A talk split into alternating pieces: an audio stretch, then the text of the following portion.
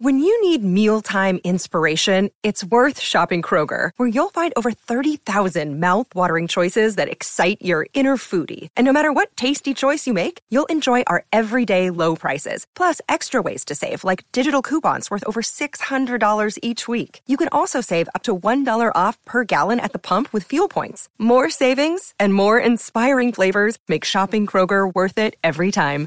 Kroger, fresh for everyone. Fuel restrictions apply. Think you know the Brooks Ghost? Think again. Introducing the all new, better than ever Ghost 16. Now with nitrogen infused cushioning for lightweight, supreme softness that feels good every step, every street, every single day. So go ahead, take your daily joyride in the all new nitrogen infused Ghost 16. It'll turn your everyday miles into everyday endorphins. Let's run there. Head to brooksrunning.com to learn more.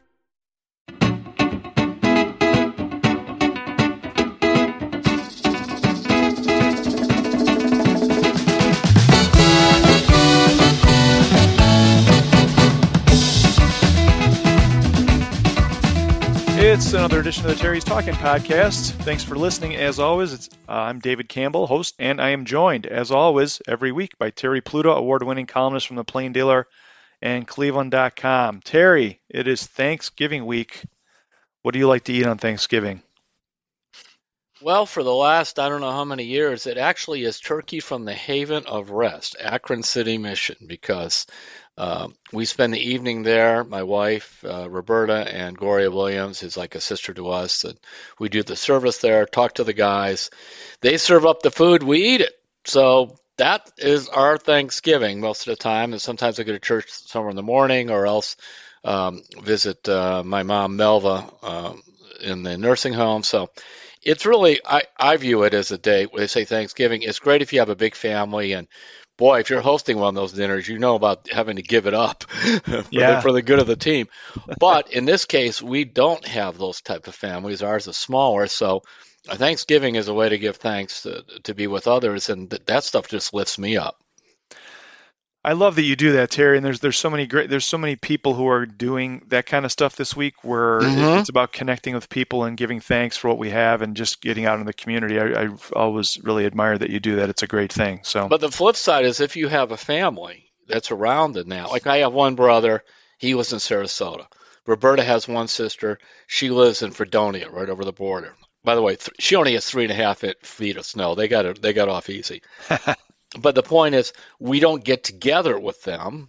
You know, our parents have passed away and that. So now the flip side is if you have a bunch of people, a bunch of family, get together with them, enjoy them, because I can speak from experience. Um, they die off on you. Yeah, and as we've talked about, stay away from politics. yes, it's time, dumb to talk about that. Yeah. If you want to just complain about the Browns or something, you know. Yeah, time is so short with Bring family. up Donovan should, Mitchell. That should make somebody happy.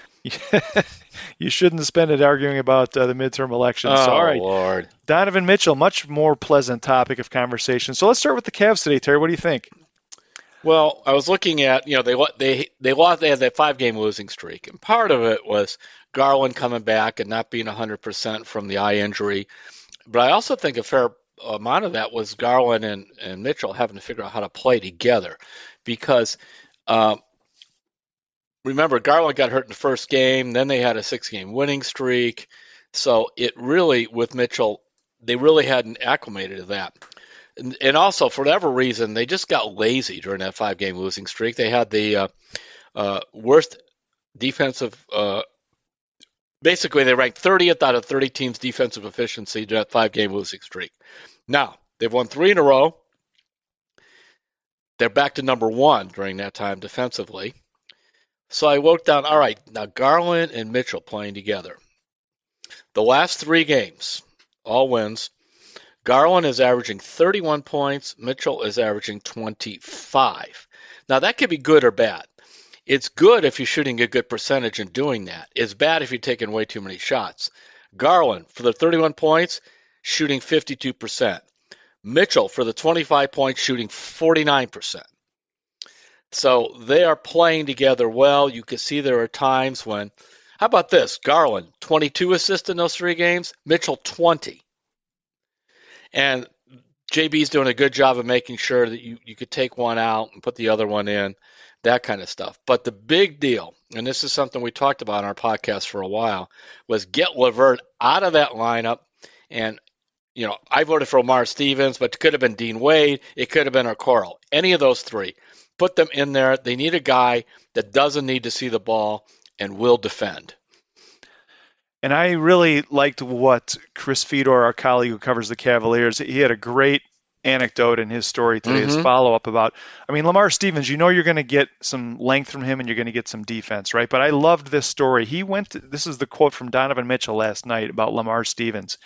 He came to the huddle and he said I was getting my ass busted. they they hit two shots on me and he was like, What are you going to do? Are you going to guard or are you going to let them bust your ass? I don't think anybody scored on me after that. You need a guy like that. I respect and appreciate that. It wasn't just about me. He's told others too. When you have a guy that's vocal about that and not afraid to speak up to everybody on the team the same way, it kind of lifts you up and gets your energy up. So there, here, here's Lamar Stevens, a guy who has fought and clawed his way mm-hmm. to get to where he is in the NBA.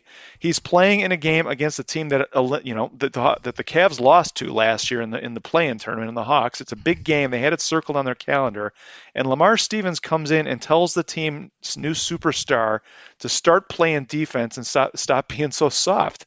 I thought that was just such a cool story about a guy like Lamar Stevens who's having an impact not just stat wise, but he's here's they talk about LeBron and, and, and other players making guys around them better. Here, here's Lamar Stevens making guys better around him who are who have a bigger reputation, make more than him, and have a bigger presence in the league. And he really made an impact last night. When I've heard the thing team culture so many times, my eyes have ceased rolling back into my head. They don't even open up anymore. My ears shut down. But this is an example of team culture, and it began with JB Bickerstaff and the assistant on playing defense.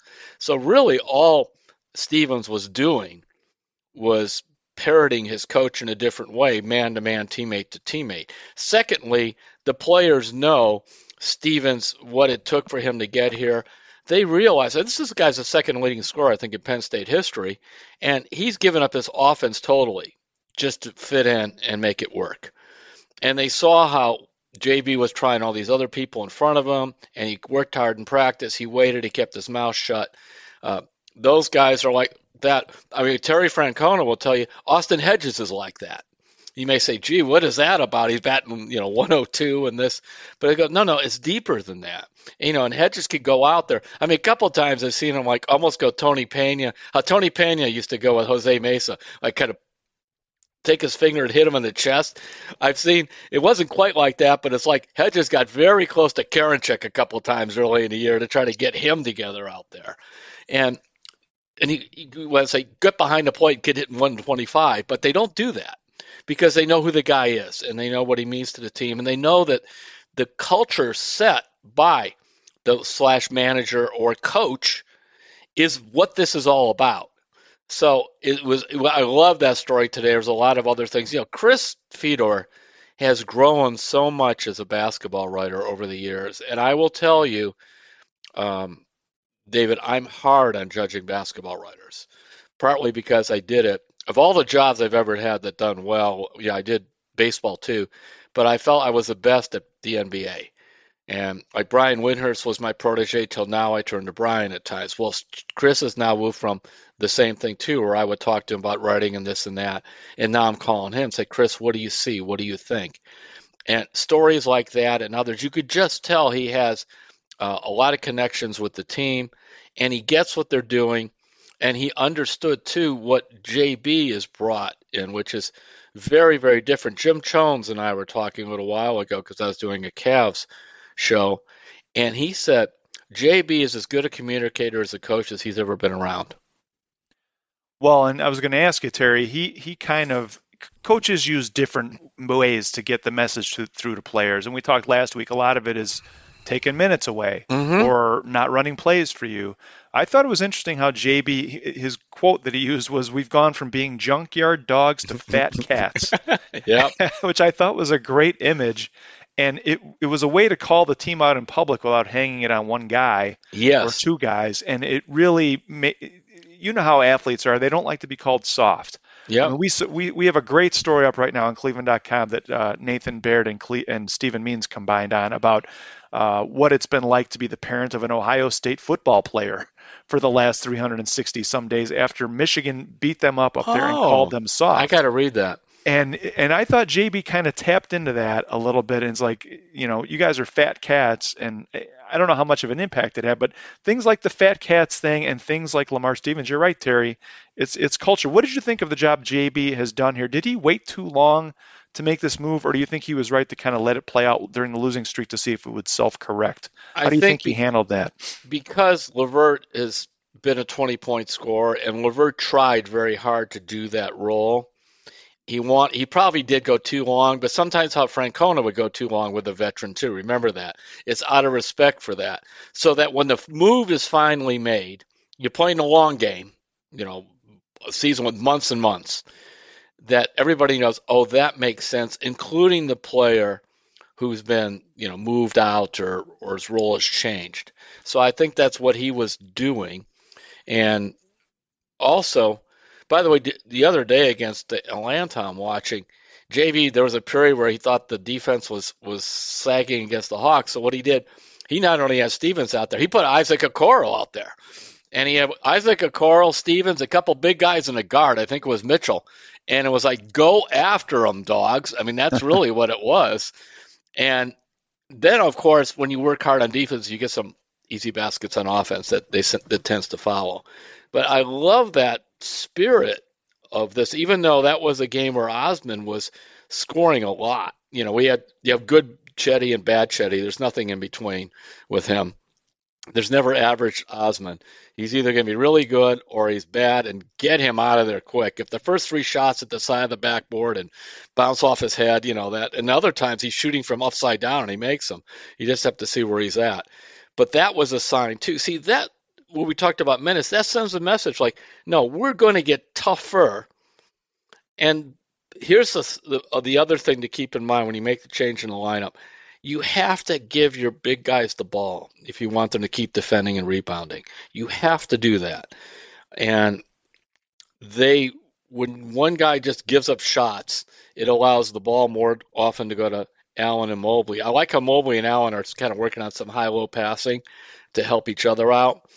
Um, it's really gonna fun, be fun all year to watch how this team keeps evolving and changing. And wait, I know I'm going like a long Hubie Brown didactic thing. Wait till Ruby Rick uh, Ricky Rubio comes. When Ricky Rubio comes, remember this last year when Rubio and Garland played together. They this is hard to believe, but it's true. They had the highest plus minus of any duo in the NBA. And when Rubio comes in, those big guys are going to get a big bigger pieces of the pie. And I will say this, Mitchell and Garland will even learn more about how to throw that ball into the post by just playing and being around that guy. Yeah, that's something to look forward to. Um, I want to ask you, Terry. So, Garland, Mitchell, Mobley, Allen, and then the fifth guy right now, Lamar Stevens. The the kind of the odd man out is Caris Levert for the Mhm. moment. Do you think this could be a good thing for him, even though he's out of the starting lineup and everybody wants to start? But with him coming off the bench, there's not guy as many guys on the floor who need the ball. Yep. Could this be a good thing for him, or do you think he is he the kind of player you could see who kind of would take it personally and be like, all right, well, I guess I'm out of the mix. What do you well, think? he be- he better make it a good thing because he's a free agent at the end of the year. Uh, let's just start from that. Secondly, he seems to be a good guy, and, and guess that part of it. But the bench scoring has been all over the place, good and bad this year. There's not been very consistent. And with Kevin Love having this, he's playing with this what stress fracture in his shooting hand of his right thumb. Uh, Kevin, to me, looked like he was realized I better do more rebounding and stuff like that. He did not look good shooting the ball. So Levert scoring is going to be because I think he's more consistent than, than Osman. Because after that, you don't get much scoring from anybody else off the bench. So that that role is wide open. It's much like what Utah has done with Collin Sexton. They're putting him in there. He's playing 22 minutes a game, getting 13 points, and shooting like 48%. There's the role. And that's an important role. It's a game changing role. On top of that, when Levert will be playing, David, he will be playing generally against backups, which he is physically imposing, especially he was in the backcourt at six foot six. I'm talking about Levert. I think it could really play to his strength. And they've got so many options they can go to in terms of combinations, guys coming in off the bench, who's you know who's playing what spot. It's it's going to be really interesting to see how JB kind of negotiates that the next month or two here. So um, all right, Terry. So the Cavs have a home game tomorrow night on Wednesday. We're taping this on Tuesday. They're Wednesday at home against Portland, and then there's a three-game Eastern Conference opponent trip Friday at Milwaukee at eight, Sunday at Detroit at six, and then Monday at Toronto, and that one's at 7:30. So a back-to-back on the road, but a short flight. So yeah, they're right. That's a perfect trip, really. Yeah, not too bad. Not yeah. too bad. So. All right, Terry, uh, you have been writing for the last week. Let's move into the Browns here.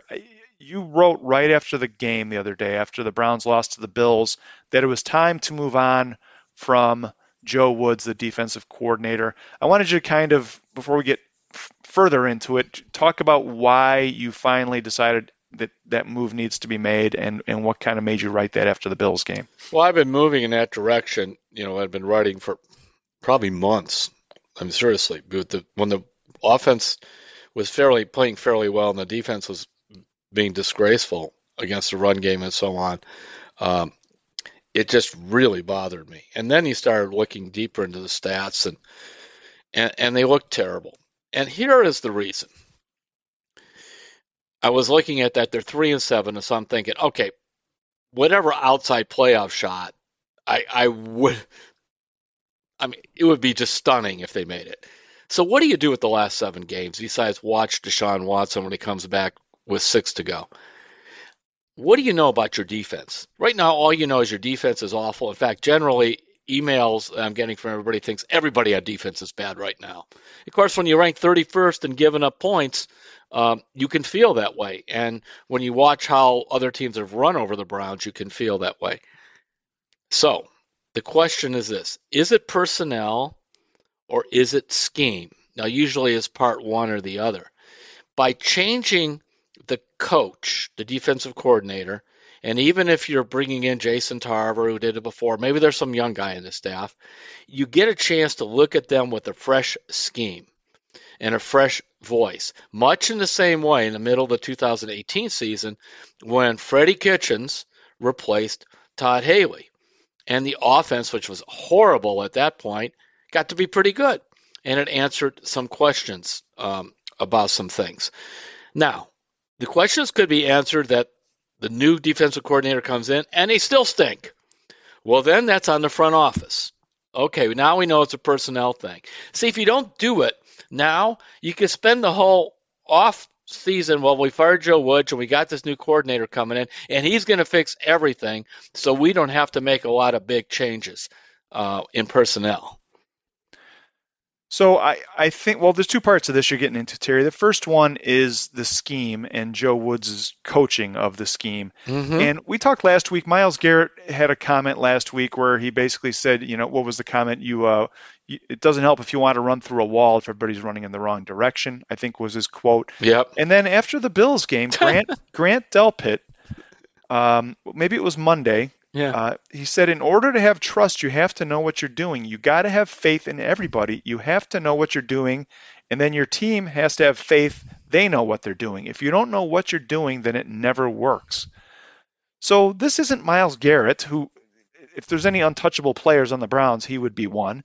This is Grant Delpit, a guy who's maybe starting to come into his own a little bit, has had some some good moments this season, they, also some bad ones. But when you start to see quotes like this, that kind of tells you that scheme is job one in terms of fixing this, right? Well, that's what the players think. And I remember when uh, David Griffin replaced David Blatt with Ty Lue. And I was, by the way, at that point, the Cavs had the top record in Eastern Conference, I may add. It was like midseason. And so Griffin and I had a pretty good relationship. We were just kind of talking God, God to guy. Goes, I was tired of these guys complaining about Blatt and all this stuff. And he didn't play in the NBA. I was tired of the excuses. So I guess said, all right, I'm putting Ty Lue in there. He played in the league. You guys respect him. Now go to work. And it did work. Now, will this work this time? But that's what I would do whether whoever it is, you didn't like what was going on with Woods. All right, excuses are gone. This guy's coming in. We're going to simplify things or whatever it is. And let's see what you do now because I don't want to hear it. By the way, I thought Stefanski's answer to, uh, well, Myles Garrett said this. Well, I'm going to talk about Myles. You know, Myles is Myles. I'm going to talk about Myles. No, you say I don't want my players bringing criticism public. I will talk to Myles and everybody else on the team. It's okay to have criticism, but you bring it in house. So, do you think you don't think that was just an indication? I mean, there, if there's a problem here and the players are saying it in public, they should be fixing the problem. They shouldn't be talking to the players about it. I mean, the, the players don't say this stuff lightly. They, I don't think so. I don't either. And I, I think that is just an indication of how it's gotten. Yes. And maybe it is all excuse making. The odd thing is, and I delineate this in the story, you know, when you break down the defenses of three years with Joe Woods, the decline is incredible. And by the way, so they talk about who they had last year versus this year. All right, last year the two tackles are Malik McDowell and Malik Jackson. Malik Jackson is old and out of the NFL. Malik McDowell's um, basically on the sidelines of personal problems. Their linebackers that are gone are Mack Wilson, who is now with New England. He started three games, primarily a special teams player, and Malcolm Smith, who's out of the NFL. So it's not as if they lost four guys who went to other teams and are playing great. And I believe the Browns are like 13th against the run last year. So explain this to me. I, I can't. By the way, so then you have your duty defensive ends are back.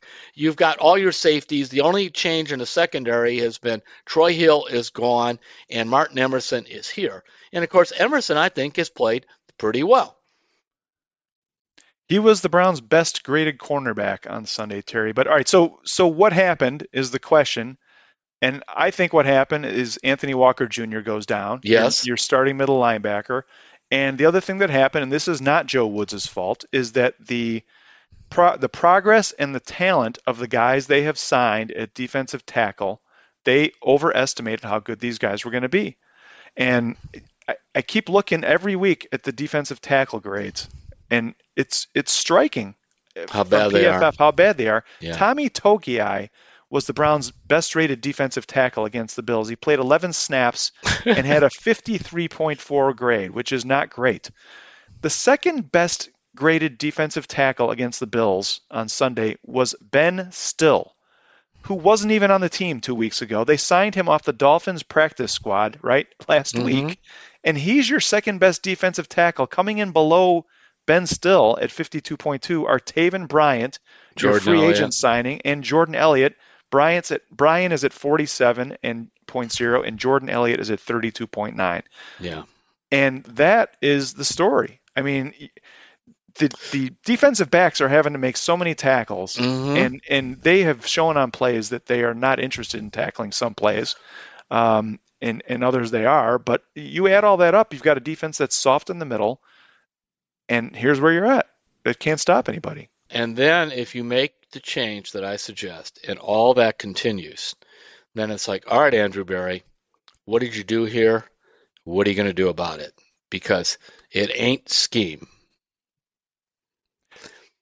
What percentage of it do you think is scheme right now, or do you not know? I think I don't really know. You know, I'm guessing half though, just because I'll go back to there were not so many dramatic changes on defense. Now, have teams changed their way of attacking the Browns? Yes, they have. But that's what I want to find out, David. That that you if you stay status quo, all you know is what you know right now. And it's easy for the front office to make an excuse and blame the coordinator in the off season. Whereas if you make the change now and you change the coordinator, and by the way, I have nothing personally against Joe Woods, and on top of it, Joe Woods is not coming back. I mean, he knows he's a lame duck. He, he's been around the NFL a long time. So the fact that he would be fired now versus the end of the season, I mean, to him, it might even be a relief. I'm sure he'd hate losing the job, but that's he just sees how it's going to play out. Yeah. I, I, I it's interesting, Terry. Um, I think Troy Aikman might have said this last week when I was watching a game he was doing, and he he said, "I wonder if." So you got all these passing offenses, the Yeah. Chiefs and the Bills, and everybody's playing two high safeties. And Mhm. really, and the Browns have done this. They have emphasized guys who can run sideline to sideline and chase people down.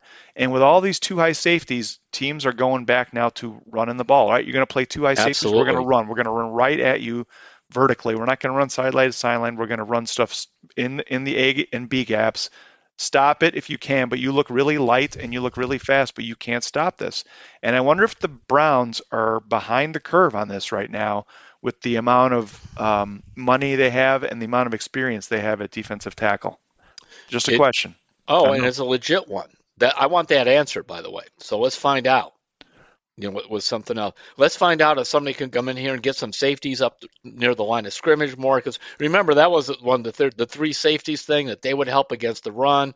All this stuff. I'm not good enough to know any of this. Other than I'm good enough to know what the numbers say right now. The defense stinks. It's 31st in giving up points. It's 24th or whatever against the run and keeps declining. And also, you have players saying weird things like Myles Garrett is um, saying, I did quite know it's, it's okay if you know how to run through the wall, but you don't know what direction you're going. And I, and I'm a little tired of Myles with the cryptic stuff too. I really am. Uh, so, this is what you just need a guy to go in there and say, this is this stops. And by the way, Kevin Stefanski is the head coach. He's not just the offensive coordinator. And sometimes he looks like he's just being the offensive coordinator. Whether it's fair or not, that is the perception your fans and your customers have. The Browns have to realize this. And saying it's on me is not enough. Well, if it's on you, do what you can to change it. Well, I got an answer that's going to solve everything, Terry. They should bring in a new defensive lineman, Lamar Stevens. Just drop him right. They do need. Lamar Stevens. They need an Okoro, both of them up there. And the Junkyard Dog Award, bring that in there. That's right. They'll be giving junkyard junkyard dog awards out left and right. So, all right, let's take a break, Terry. Okay. Um, we will talk a little bit of Guardians. There's not a bunch going on with the team, but we did want to get into a little bit. Uh, talk about your faith column this week for Thanksgiving, and we got some really interesting Hey Terry questions about whether American League and National Team National League baseball team should retire two numbers. So I want to get your thoughts on that. We'll be right back on Terry's Talking. Hey, it's Kaley Cuoco for Priceline. Ready to go to your happy place for a happy price? Well, why didn't you say so? Just download the Priceline app right now and save up to 60% on hotels. So, whether it's Cousin Kevin's Kazoo concert in Kansas City, go Kevin, or Becky's Bachelorette Bash in Bermuda, you never have to miss a trip ever again. So, download the Priceline app today. Your savings are waiting. Go to your happy place for a happy price. Go to your happy price, Priceline. Another day is here, and you're ready for it. What to wear? Check. Breakfast, lunch, and dinner? Check. Planning for what's next and how to save for it? That's where Bank of America can help. For your financial to-dos, Bank of America has experts ready to help get you closer to your goals. Get started at one of our local financial centers or 24-7 in our mobile banking app. Find a location near you at bankofamerica.com slash talk to us. What would you like the power to do? Mobile banking requires downloading the app and is only available for select devices. Message and data rates may apply. Bank of America and a member FDIC. We're back on Terry's Talking. David Campbell and Terry Pluto. Uh, Terry, we didn't get to talk about this last week. The Guardians decided to move on from Nolan Jones. The and uh, Joe Noga and Paul Hoynes are, are two reporters who cover the team. They asked about kind of the reasons behind it, and they wrote about this that there wasn't really a pathway for him here. Was was what they said. But what did you think about that? And did they give up on him too soon? Um, I talked to Chris Antonetti about this too, right after that. Okay, Nolan Jones was originally a third baseman. In fact, he was being groomed in case they felt they had to trade uh, Jose because they couldn't get him signed. When Jose signed, that blocked that. Then they took him, put him in the outfield, and to his credit, he really did work hard at learning the outfield, and I thought he was okay in right field. Uh, they were going to try to work on him at first base, but suddenly they sat down and they said, "We have a whole bunch of young outfielders that are pretty good. it's almost like who knew? How did this happen? This is Cleveland. There's never enough outfielders. We always have a lot of pitchers, never enough outfielders. So they began. Remember, Nolan Jones is the lefty hitter, and they go, "Well, Steven Kwan, he looks legit in left field. Gold Glove, the way he plays too. Um, it you don't think you see a big decline. He just doesn't look like he's going to be pitched too easily or that. Center field, they will live with Myles Straw. He's their he's their Lamar Stevens. They'll live with him. You know, he and they want a defensive catcher. We'll talk a little bit about the catching situation too, but they'll live with Straw. They think he actually hit like 230 or something. I think after the last two months, it was an improvement. So that left right field. Now, the, there is some concern that perhaps Oscar Gonzalez will begin to get pitched to and some of the holes will show. But we have been hearing this about Gonzalez since he was in double A. It hasn't happened yet. So they got those three. And then my favorite, and we've been fans of this have been hearing me, Will Brennan. They finally brought him up. Will Brennan drove in like 107 runs in 125 minor league games and hit like 320. He comes up. What does he do? He is 342 in September. He could play all the positions. He's also a left handed hitter. So you got left handed hitters in Kwan and Brennan. Then in the minors, and they're excited about him, not for spring training, but later on, George, George Valera, another left handed hitter with power in the outfield. So they felt all those guys we just went through are weight not only rated ahead of Jones, but quite a bit ahead of Jones. So then they have their 40 man roster crunch, and I'm not going to get into all that. So they just kind of called around. And they actually have their eye on this guy, Juan Brito, who's an infielder but they got Class A from Colorado. And I was talking to one Guardians official, and I said, he was only rated like the 30th prospect in the, you know, the system for the Rockies. He said, I don't want to sound arrogant. He says, but we have our own ratings. And we have a pretty good track record of trading for other people's prospects. We like him. He's our kind of guy. More walks than strikeouts. We think he has power potential. He could play a couple spots in the infield. He's young. We like him. And so take him and, you know, Jones they sent him on his way. So that's what went behind it. But it was the rise of Kwan first, then Oscar, then Will Brennan with Valera on the horizon that allowed them to say we can give up Nolan Jones. Boy, it's I was just thinking about I think a year ago at this time we were trying to speculate on who the starting outfield was going to yeah. be and where was any production going to come from. And now like you said there's just like a wealth of guys and a wealth of options and they can kind of throw them all out there and see what they do. In really spring training david i wrote a column early on. I talked to Myles Straw.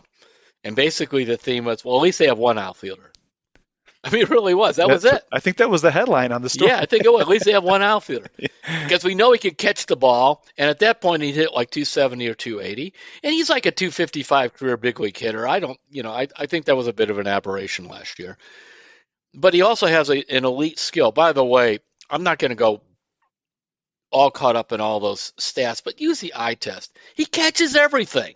He throws to all the right bases. Many of you may not have seen Rick Manning play center field. Um, Manning was like that, very similar. Defensively, smart, knew where to throw the ball, but uh, Straw has a better arm. So you have him. But as you, as you mentioned now, I mean, Kwan and Straw won gold gloves, and yet it's not easy to get votes from people in Cleveland when you're young players. That shows you how good they were defensively. I mean, they were eye popping to other uh, people voting on this. And then in right field, I thought Oscar was decent. Everything they told me about Oscar when he, they were struggling has not been true. They said he, he now he did lose a bunch of weight before the season, so he got in better shape because they, they said he could get fat.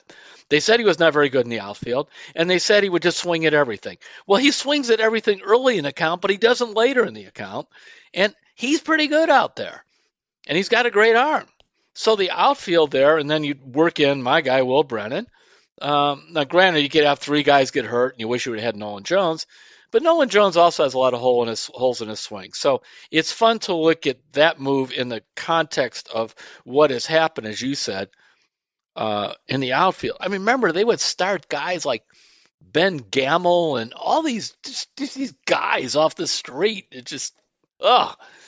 Yeah, and it, there's something to be said for having a guy in right field who's got a plus arm like he does. Yeah. And and it, I think we saw that quite a, quite a bit last season where he was able to hold guys uh, just because of the threat of his arm. So that's that's a that's a change for sure. So, all right.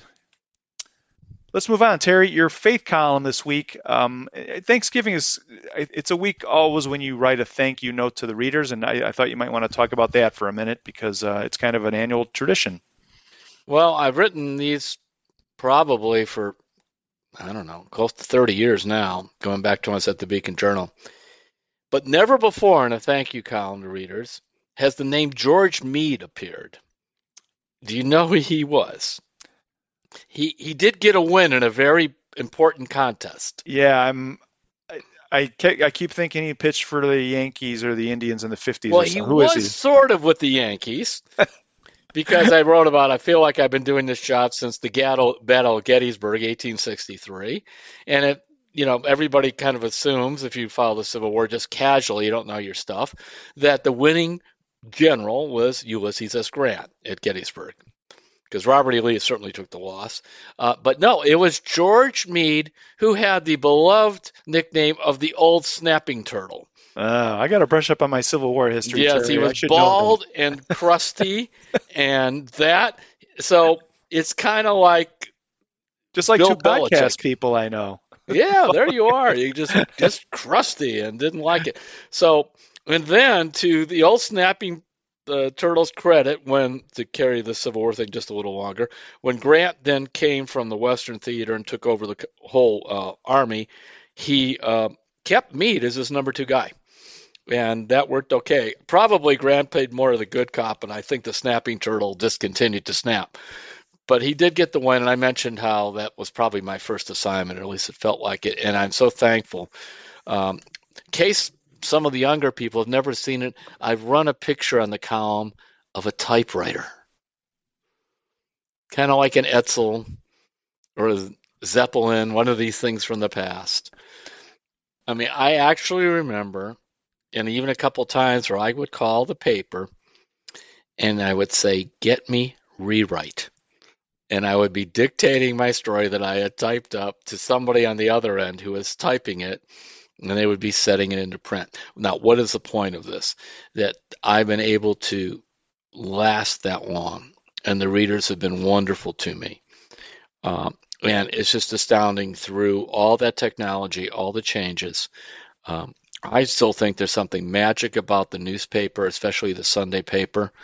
Um, I read stuff in that paper I just wouldn't read online. And my usually I have four stories in a Sunday paper. We kind of save them for that. And the Sunday paper also is a, where they put the faith column on the front of the Metro section, the B section. And the fans accepting me, both writing the faith column and the sports after all these years.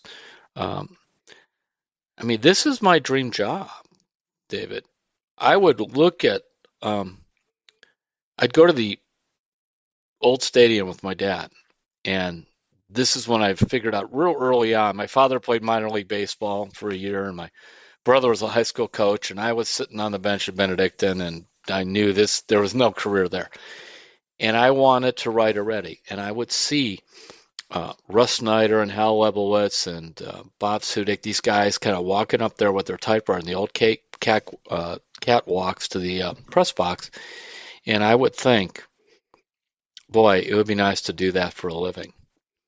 And I remember when I was working at Fisher Fazio Food Warehouse during that time and in summer, and these guys would be sitting around with the Plain Dealer and they would be talking about um, what's in the paper. And I think, boy, that would be something if that were my stories. And now we get them on podcasts, we get them all different ways. But to be able to do it for that long, and granted, it wasn't 1863, but I have been in this market since December of 79. And that is just, to me, astounding. and now and then I get emails. People say, "Oh, you remind me of Hal Lebovitz or Chuck Heaton or somebody like that," and I just it just makes me feel so good because those were the guys I grew up reading. Well, well said, Terry. And, and I know there's an entire generation of journalists who have been inspired by you, and um, and I'm just thankful to be able to work with you every day. So, by the way, you know, people may think I invented scribbles in my notebook. Actually, George Meade. George Meade. No, he didn't do it. He didn't. We did, we did Civil War scribbles during Gettysburg right afterwards. You know, that Pickett's charge was just a bad move. You know, Lee should Lee should have went to the bullpen. Where what that that went bad from the beginning. You Talk know, about bad defense. That's right. Oh my goodness, don't do that. Anyway, um, but where I was going is, if you really want to know the idea for Proverbs, the book of Proverbs, check it out all these chapters with numbers. You know, Proverbs 32 5. It's right there. It's kind of like, and number five from Detroit, the special teams getting their third kick block this year. I did not. So that's where it came from, huh? That and Hal Lebovitz did it. And there was a guy um, out in California, and I, oh boy, it figures his name would escape me. He used to call it notes on a scorecard. Allan Malamud was his name. He worked for the LA uh, I think it was called the LA News or Press. It's a long gone paper.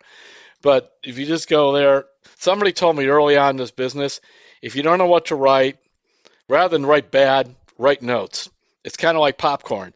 You know, you can go eat a whole bowl of bad popcorn, just kind of hoping the next handful's better.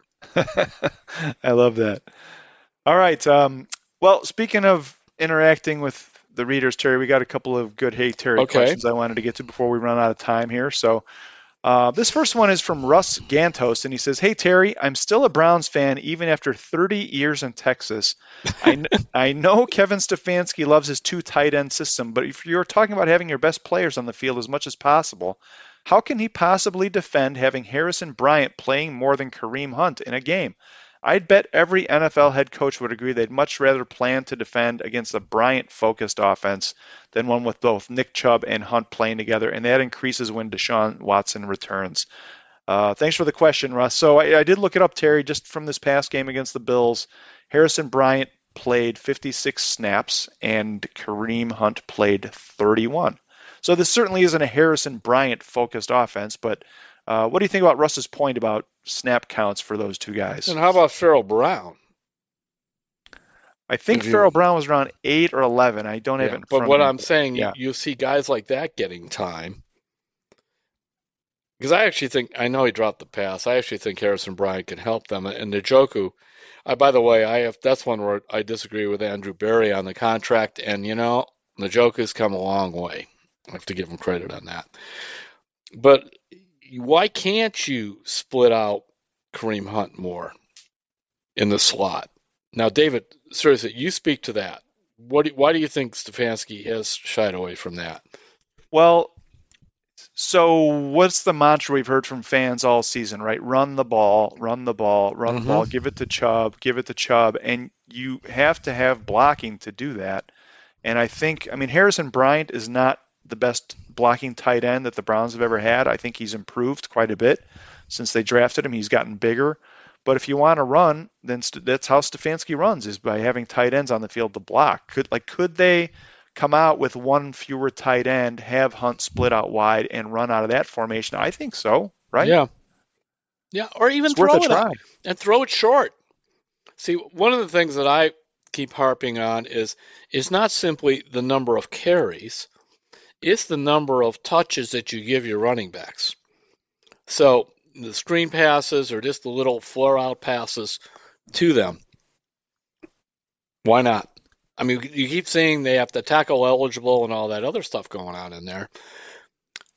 But in the end, really, the offense has been ranked in the top 10 all year in scoring points.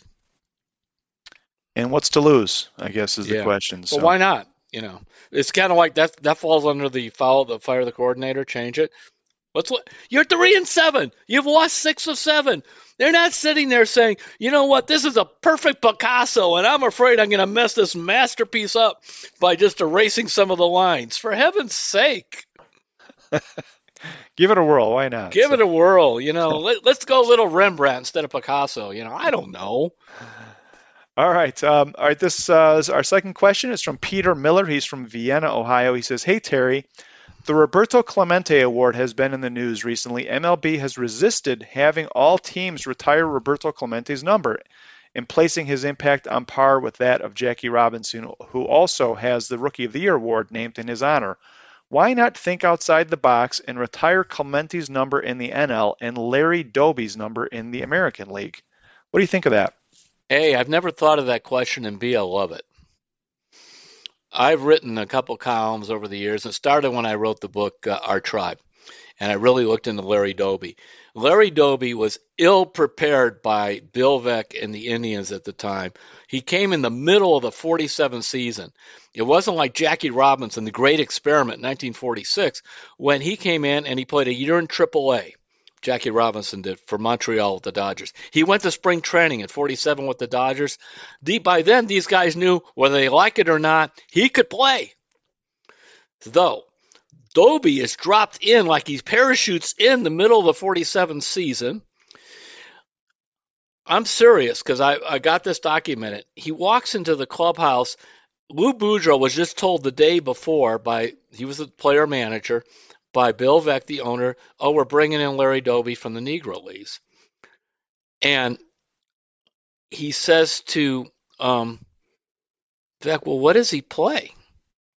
Oh, we signed, he plays second base. And Veeck, and uh, goes, we have an all-star at second base. We have Joe Gordon. So Doby comes in the next day and he says, he says the exact what was son, what what position do you really like to play? He goes, well, I played second base. And he says, son, we can't play you there because um, we have Joe Gordon. He says, can you try first? I've never played there. And if you look at his 47 season, it's a disaster. Then the next year, this is fascinating too.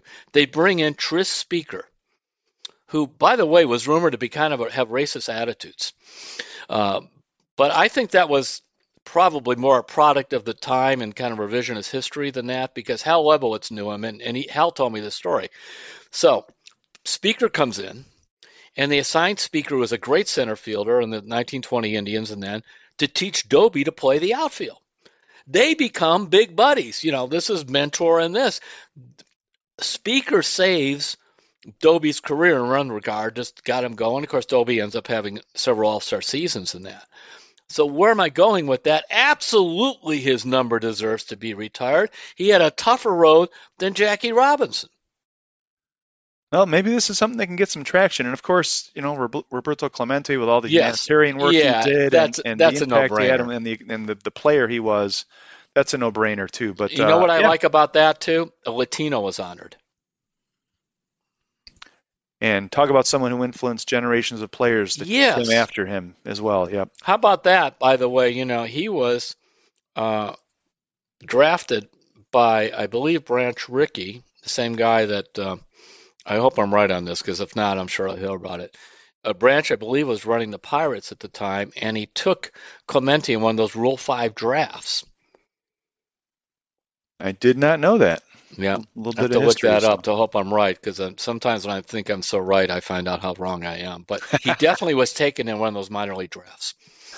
All right. Hey, thanks for those two questions, you guys. Um, if you want to send a question in for next week's podcast, you can do it a couple of ways. One is just to send an email to sports at cleveland.com and put, hey, Terry, or Terry's talking in the subject line, and we'll try and get it on next week. Or you can go to Terry's Facebook page where he has a lot of stuff and send it there, and we'll get it on next week's podcast. So thanks for those. I think that's going to do it, Terry. Um, oh, I wanted to give a plug real quick. We mentioned Chris Fedor and Mhm. Paul Hoynes and Joe Noga. All of our beat reporters have texting accounts, and I know there's a lot of crazy stuff going on with social media. If you sign up for our text, there's a couple of reasons. Number one, you're going to get some great inside information from the reporters as they're covering the team, stuff they're thinking about when they're sitting around their house. Uh, it's it's a great way to have a conversation with the beat writers and just kind of avoid all the, the, the garbage you see on social media these days. And the other thing, and we're thankful for all the support that readers give us, but it's a great way to support the journalism we do. And it, it's only $3.99 a month for for Ohio State and for the Cavs. So check it out. Just go to the team pages and look at the top. You'll see a blue banner. We would really be thankful if, for any support you can give us. And uh, and thanks for listening to the podcast. I guess we're All good, right. right, Terry? Anything else you want No, to say? No, I finally have. I actually was correct on Roberto Clemente. oh, you Signed by Good. the Dodgers. He was 19 years old. He bats 257 in Montreal. And Branch Rickey, who had, of course, been a, with the Dodgers and in other places, he is now running the bel- beleaguered Pirates. He hears about this kid. Remember, they didn't have all the scouting and all the stuff. Clemente. And he talks to um, his friends with the Dodgers. They're begging him not to take him. And what does he do? He drafts him at the age of 19. So Branch Rickey, who broke the color line with Jackie Robinson, then goes and takes Clemente from his old team and sets him up in, in Pittsburgh. That is some story. You were right. You won't be getting any mail from. It's like I remember stuff from the Civil War, and from there, I can't remember like anything from the last 25 years. I'm the same way. All right. Well, Terry, I hope you have a great Thanksgiving. Enjoy uh, enjoy the day with everything you have going on, and, and thanks to everybody for listening to the podcast. We really enjoy doing this, and we love hearing from you. Uh, and we hope you enjoy your Thanksgiving too. We'll catch you next week on Terry's Talking.